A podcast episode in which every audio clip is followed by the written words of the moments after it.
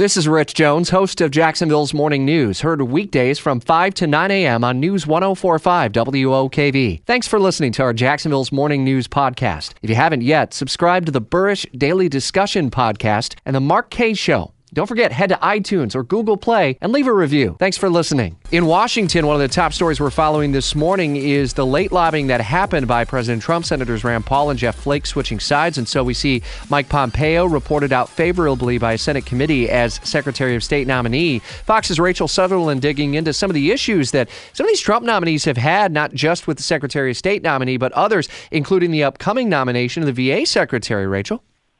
That's right. There's been some concern there. Ronny Jackson, who is currently the White House physician, uh, he was supposed to have his confirmation hearing uh, tomorrow with the Senate Veterans Affairs Committee. They're postponing that hearing. Um, they're looking into some unspecified allegations having to do with how he uh, ran the, the White House uh, physician's office, apparently.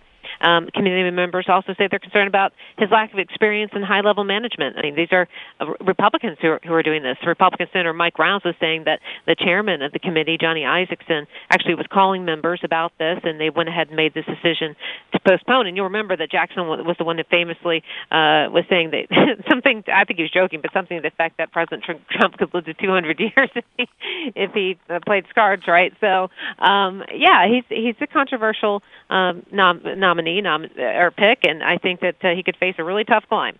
Are there questions then about the vetting process that the White House has used at this point, or is it really just a matter of uh, you can group together a couple of these uh, with the recent uh, NASA chief uh, nomination that uh, ran into a couple of trouble spots?